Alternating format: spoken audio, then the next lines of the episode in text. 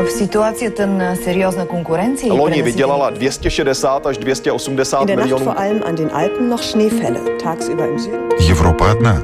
Европейцев миллионы. erinevalt kahest varasemast õhtust on tänane möödunud tunduvalt. Idag så besökte vdn Michael O'Leary Jobbik azonban bejelentette, hogy egyetlen rendezvényen sem Разные взгляды на жизнь в программе «Европа лично». Уходу Трампа немецкие политики только обрадуются. Новый локдаун в Германии, что можно и что нельзя во времена пандемии. Уникальный экзоскоп поможет оперировать пациентов с COVID-19. Из-за ограничений на продажу алкоголя ночной Таллин опустил. Как в Испании выселяют за долги. Это тема сегодняшнего радиожурнала «Европа лично». В студии Юля Петрик. Здравствуйте. Уходу Дональда Трампа немецкие политики только обрадуются. Отношения США с Германией за последние четыре года были довольно сложными. Это касается и газопровода «Северный поток-2». Подробнее в сюжете Deutsche Welle. Байден или все-таки Трамп? Вопрос, волнующий сегодня не только журналистов. Германия внимательно следит за подсчетом голосов. Слишком уж испортились отношения двух стран за последние четыре года. Чего только стоят открытые угрозы в адрес подрядчиков «Северного потока-2», доносившиеся из посольства США от бывшего посла Ричарда Гринелла. Сегодня у здания посольства одиночный пикет. Эндрю из Вашингтона призывает к подсчету всех поданных бюллетеней. Мы хотим сказать, что каждый голос должен быть подсчитан, потому что это фундамент нашей избирательной системы. В Берлине мало кто ожидал, что социологи опять просчитаются и что окончательных результатов придется ждать так долго. Политический Берлин с надеждой ждет новостей из Вашингтона. Ведь возможная победа на президентских выборах кандидата от демократов Джо Байдена, например, будет наверняка означать уход от агрессивной риторики со стороны США в адрес Германии и потепление отношений между двумя давними союзниками. Однако пока окончательный подсчет голосов не завершен и официальные итоги выборов не объявлены, немецкие политики не спешат делать однозначные заявления. В своих комментариях немецкие политики подчеркивают важность германо-американских отношений независимо от того, кто именно занимает пост президента. Я глубоко убежден, что за пределами Европейского Союза США являются важнейшим партнером для Федеративной Республики Германия. Причем касается это самых разных аспектов – связи общественных организаций, межчеловеческих контактов, ну и, конечно, особенно это применимо к экономическому сотрудничеству и партнерству в вопросах обороны. Американские спецслужбы – крайне важные партнеры не только немецких спецслужб, но и многих других спецслужб стран ЕС. В частности, и поэтому как Германия, так и Европейский Союз придают столь важное значение стабильным отношениям с США. У нас были непростые четыре года с президентом Трампом. По каким-то причинам Германия оказалась мишенью для нападок. У нас было множество разногласий, но США были и остаются самым важным партнером Германии. Так что нам надо выстраивать отношения или, может быть, найти способ эти отношения восстановить. О необходимости более тесного сотрудничества с Европой Джо Байден говорил в прошлом году в Германии, выступая на Мюнхенской конференции по безопасности. Впрочем, эксперты считают, что по наиболее спорному вопросу, санкциям США против Северного потока-2, Берлину не удастся договориться даже в случае ожидаемой победы Байдена. Коронавирус – главная тема последних месяцев. На фоне второй волны пандемии многие европейские страны ввели повторный локдаун. Со 2 ноября на месяц особый режим действует и в Германии. В частности, рестораны продают еду только на вынос, а кино и театры закрыты. Здесь, на самой известной улице с магазинами западного Берлина, Курфюрстендам, по распоряжению городских властей с этой недели можно находиться только вот в такой маске, закрывающей рот и нос. Это правило распространяется не только на Курфюрстендам, но еще на три десятка популярных улиц и торговых зон Берлина. И это одна из дополнительных мер по сдерживанию эпидемии коронавируса в столице Германии. За ее исполнением следит полиция. Полицейские патрули в центре города время от времени останавливают пешеходов и просят их надеть маски. С понедельника в Германии закрыты музеи, театры и фитнес-клубы. Кафе и ресторанам работать можно, но разрешено продавать еду только на вынос.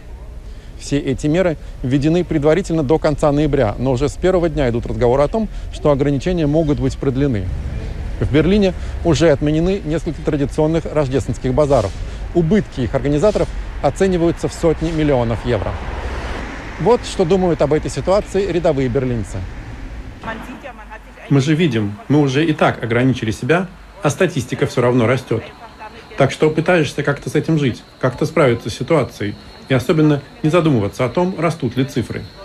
Ведь и до этого было понятно, что зимой заболеваемость будет расти, но человек ко всему привыкает. Лично я гораздо меньше выхожу из дома, в бары и тому подобное. Это больше невозможно. Ты с друзьями теперь не встретиться. Я и так слежу за собой. Вряд ли надо что-то еще менять. Я делаю то, что нужно, и думаю, что этого достаточно. Ситуация вокруг пандемии и мер по ее сдерживанию обсуждалась сегодня и в Бундестаге.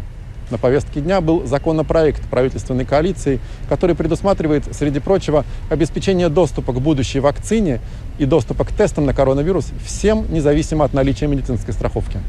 Вот что говорили сегодня депутаты. Статистика, которую мы видим сегодня, это результат ситуации, которая была неделю назад, с учетом инкубационного периода. Статистика чуть-чуть улучшается, мы оптимистичны, поскольку репродукционный показатель ниже единицы. И это первый признак того, что ситуация может улучшиться. У нас свыше 21 тысячи новых инфекций со вчерашнего дня. И с этим надо что-то делать. И поэтому сейчас нужно, среди прочего, новое законодательство. Нам нужны новые мощности для проведения тестов. Надо позаботиться о новой вакцине, которая, как я надеюсь, скоро появится. И провести соответствующую подготовку. Нужно создать центры по вакцинации и тому подобное. Мы пока в состоянии контролировать ситуацию. Но это становится все сложнее.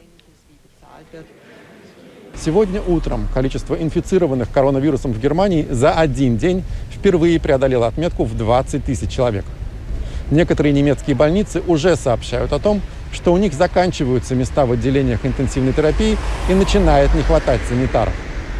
Вчера же Ассоциация больниц Берлина выступила с экстренным призывом горожанам ко всем тем, у кого есть образование и квалификация санитара, срочно связаться с ближайшими больницами. Власти Испании решили пойти на крайние меры в борьбе с коронавирусом. Особый режим из-за пандемии был продлен сразу до мая. Многих в Испании это возмутило. По стране прокатилась волна протестов и беспорядков. Активное участие в них приняла радикально настроенная молодежь. Молодые люди перекрывали баррикадами улицы, поджигали мусорные контейнеры и автомобили, грабили и громили магазины. Но недовольна особым режимом в Испании не только молодежь. Ограничительные меры больно ударили по экономике. Растет число безработных, которые жалуются на недостаточную поддержку властей. Больше стало людей, которым не хватает денег даже на арендную плату. В частности, в Барселоне, который страдает от отсутствия туристов. Пако Граса Мартинес знает про эти проблемы не понаслышке, ведь он судебный пристав. Ему все чаще приходится выгонять людей из квартир.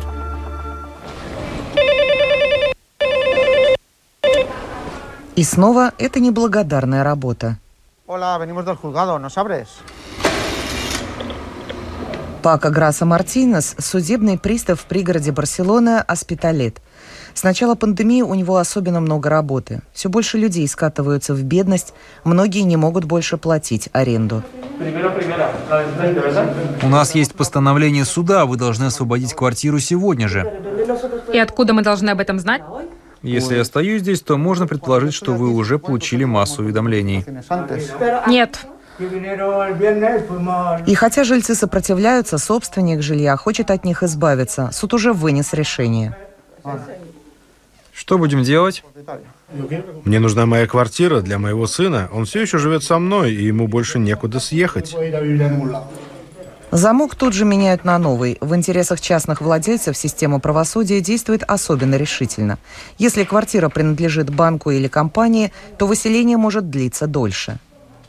Последнее слово тут за хозяином. Если он дает жильцам еще два дня, то тогда это два дня. Если он хочет, чтобы они съехали сегодня же, то это сегодня.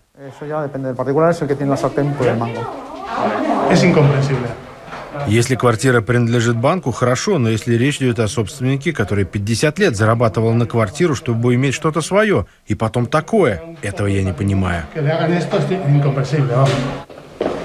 Доступного жилья в Испании не хватает уже давно. Цены за аренду высокие. Многие не могли выплачивать кредиты уже несколько лет назад из-за экономического кризиса и были вынуждены отдать свою собственность банку. А тут следующий кризис из-за коронавируса. Люди, которые уже тогда еле сводили концы с концами, теперь окончательно обеднели. У них и так были сомнительные трудовые договоры, а теперь они и вовсе потеряли работу, поэтому они перестают платить аренду.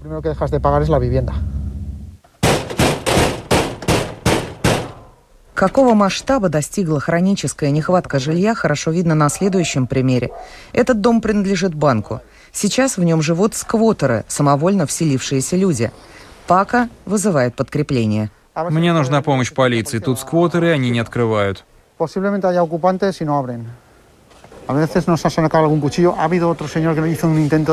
Нам уже и ножом угрожали. Однажды кто-то открыл кран с газом, чтобы произошел взрыв. Иногда становится опасно, но для этого у нас есть полиция. Некоторые полицейские уже знают Пака лично. Привет, как дела? Я вот снова должен быть плохим.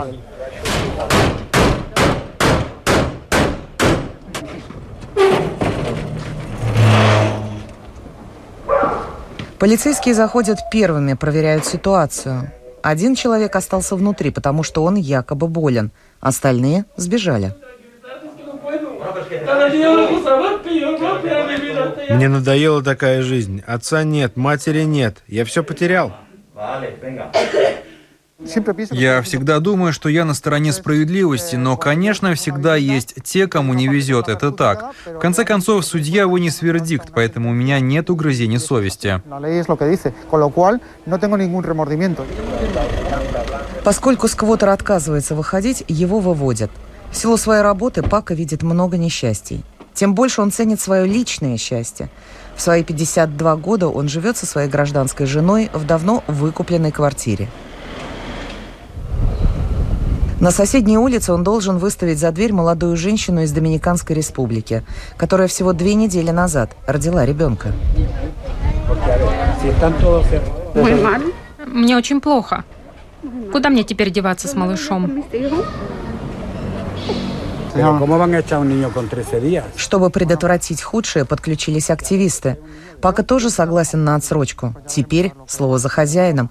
Телефонный разговор с ним. Последняя надежда женщины.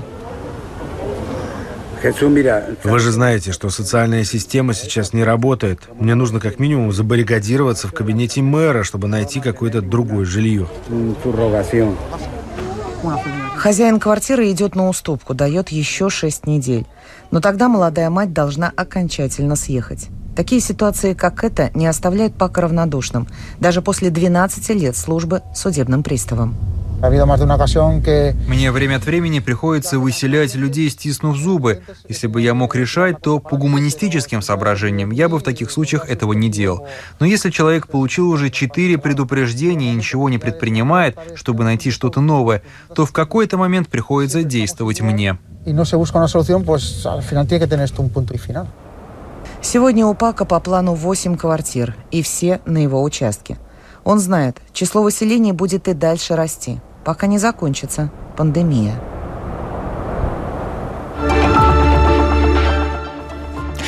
Клиника нейрохирургии и нейроонкологии Первого медицинского факультета Карлова университета и Центральной военной больницы военно-факультетской больницы в Праге получила в свое распоряжение экзоскоп, который поможет осуществлять сложнейшие микрохирургические вмешательства, соблюдая строгие гигиенические предписания, действующие в Чехии в связи с пандемией коронавируса. Тему продолжит Антон Каймаков, журналист радио «Прага Интернешнл». Во время операции головного мозга или позвоночника врачи используют камеры, специальные очки и 3D-мониторы. В настоящее время гигиенические правила вынуждают хирургов оперировать в респираторах высшей категории защиты и с надетыми специальными прозрачными щитками, препятствующими заражению коронавирусом. Это необходимо, так как во время трепанации черепа и при сверлении костей возникает повышенная опасность переноса инфекции.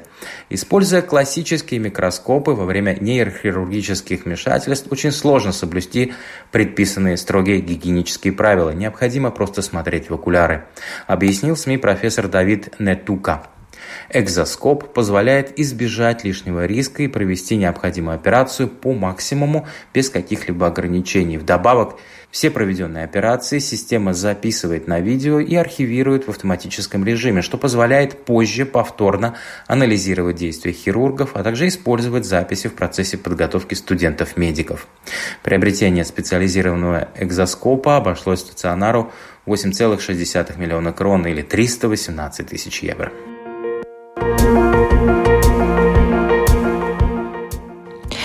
После запрета на продажу алкоголя после полуночи в увеселительных заведениях ночной Таллин опустил. А на этой неделе, возможно, ведут и новые ограничения. Подробнее в сюжете эстонской общественной телерадиокомпании. Старый город всегда был популярен среди шумных компаний, ищущих по выходным приключений. Кто-то выпивал в барах, ресторанах или клубах. Другие распивали спиртное прямо на улице. Сейчас же средневековые улочки полупусты. Все перешло в более домашние движения. Все выпивают дома. Ничего не изменилось. Как пили, так и будут пить. Пили все здесь, а сейчас пьют дома. И все. Ничего не поменялось. В все магазине правильно. идет закупка до 10, а гулянки до часа. Вот и все. Это простая ну, математика. В субботний вечер оживление мы видим лишь местами. На горке поцелуев молодые люди распевают песни под колонку. В так называемом Бермудском треугольнике бродят небольшие компании, не знающие, куда податься дальше. Клуб «Голливуд» сейчас проводит одну из самых популярных вечеринок «Танцевальный рай». Время уже 11 часов, и через час алкоголь перестанут продавать. Однако посетителей все еще не видно. Таксист Евгений говорит, что народ пропал сразу после принятия закона. В эту пятницу с 8 вечера до 4 утра у него было всего 4 заказа. Заведение держится на плаву в основном благодаря постоянным клиентам, но этого недостаточно. После 12 запрещена продажа алкоголя, да, разумеется, мы этот запрет соблюдаем, как, в общем, все добропорядочные бизнесы да, нашего города, поэтому но вот эти два часа, которые мы работаем в пятницу, субботу, э, мы работаем до двух, а, ну, работаем так, в общем, практически впустую. Мы чувствуем, в общем-то, определенные неудобства, связанные с э, теми вот законами, которые сейчас принимаются, ужесточаются. Мы понимаем их смысл, вот, но, конечно, это очень сильно, в общем-то, ударяет и по кассе, и по посещаемости. И на этом программа «Европа лично» сегодня подошла к своему завершению. В передаче были использованы материалы медиа-холдинга Deutsche Welle, Радио Прага International и эстонской общественной телерадиокомпании. В студии была Юлия Петрик. Встретимся на будущей неделе с новыми событиями.